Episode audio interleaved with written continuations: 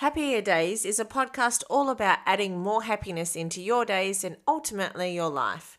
The content in each of these episodes is a combination of my own stories or interviews with others with the purpose of providing a range of tips, ideas, and contemplations on how to incorporate more happiness into your days and, most importantly, to live a life worth loving. Join me for this week's episode, starting right now.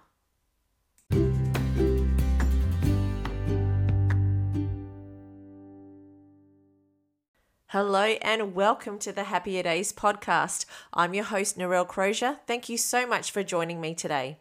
This week, on Thursday actually, I celebrated a birthday, and today's episode is more of a reflection on my birthdays over the years and an out aloud commentary of what's in my head.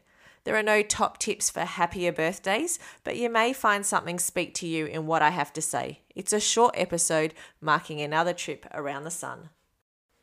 So this week I turned 46 and I really cannot believe it. I don't really share my age that often, probably because I've not accomplished the things I would have thought I would have by any given age, but most people are surprised when I tell them how old I am. Over the years, people have thought I was in my 20s or 30s and are shocked when I would say my actual age. As I got older, people would then comment about kids and marriage and when I was doing all of that. To be honest, that just made me feel like shit, so I kept my age to myself. I'm not sure if I'm comfortable about saying my age now, but I also know I have said 46 a lot this week. Something from my childhood that stands out is being 12 years old, reading a book in bed, and just bursting into tears. I was sobbing so much my dad came into the room and asked me what was wrong. I just told him it was the book I was reading, but in actual fact, and voicing it out aloud for the first time, I was panicked by the thought of dying. I don't know what triggered it. It was weird, and you know, it really has stuck with me all this time. Being 17 and in year 12, the final year of school, I really had no idea what the future held for me, and 18 still felt like a long way away, and I wasn't sure that I'd see it for whatever reason. I turned 18 and then 21, and lo and behold, here I am at 46.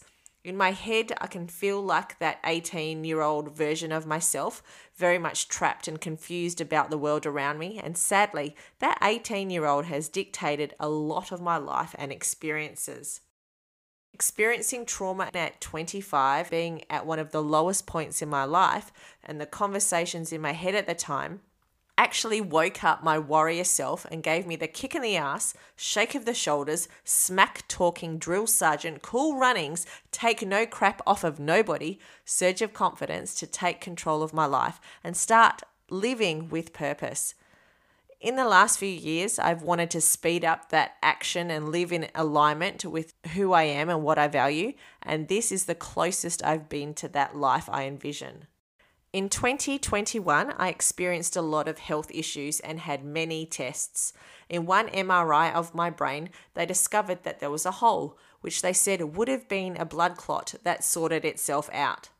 That scared me, and for months I was terrified to go to sleep because what if I didn't wake up? I mean, it's not like I would know, right? But I'm not done yet. There is so much more for me to do on this planet, and I am going to do it. On Thursday, when I woke up, I said out aloud, Thank you, and was truly grateful to greet another day and another year. Birthdays have been something I have tended to celebrate, and maybe some people would say over celebrate. Forget the birthday, it's birth week, birth month, or birth year if the birthday is a milestone year.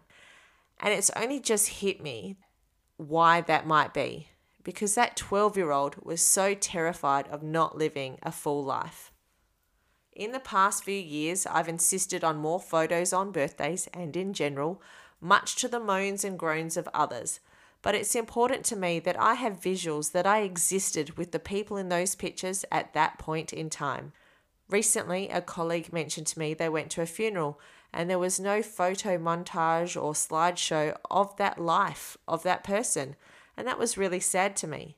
They existed, but where was the evidence? So, for those of you who whinge and whine about getting your photo taken, stop. Your kids, your partner, your friends, and your family want memories with you in them. That is more important than your negative thoughts about how you look, what you're wearing, or whatever the other reason you've got going on. If you can't slap yourself out of your funk, stop thinking about yourself and have your picture taken for the other person. It's really not about you, it's their birthday. This birthday, I've had more chilled vibes, which has been a bit strange, and maybe it's me evolving and becoming more aware of what I want and that the material things don't bring me the same glimmer they once did. But it's the people I share my time with and the experiences I have. To all the people who have sent me a happy birthday wish, thank you. I really appreciate you taking the time from your day to send me a message. And to everyone else who has wished me well for my day, thank you so much. My birthday has only passed three days ago, but I'm already thinking that I will not be spending it the same way next year. In the meantime, though, I plan on making the most of the year and look forward to what lays ahead. To all of you, when you celebrate your birthday, May you spend it doing something fun with people who lift you up, who cheer you on, and appreciate you. Thanks for listening today. Here's to happier days. Have a great week.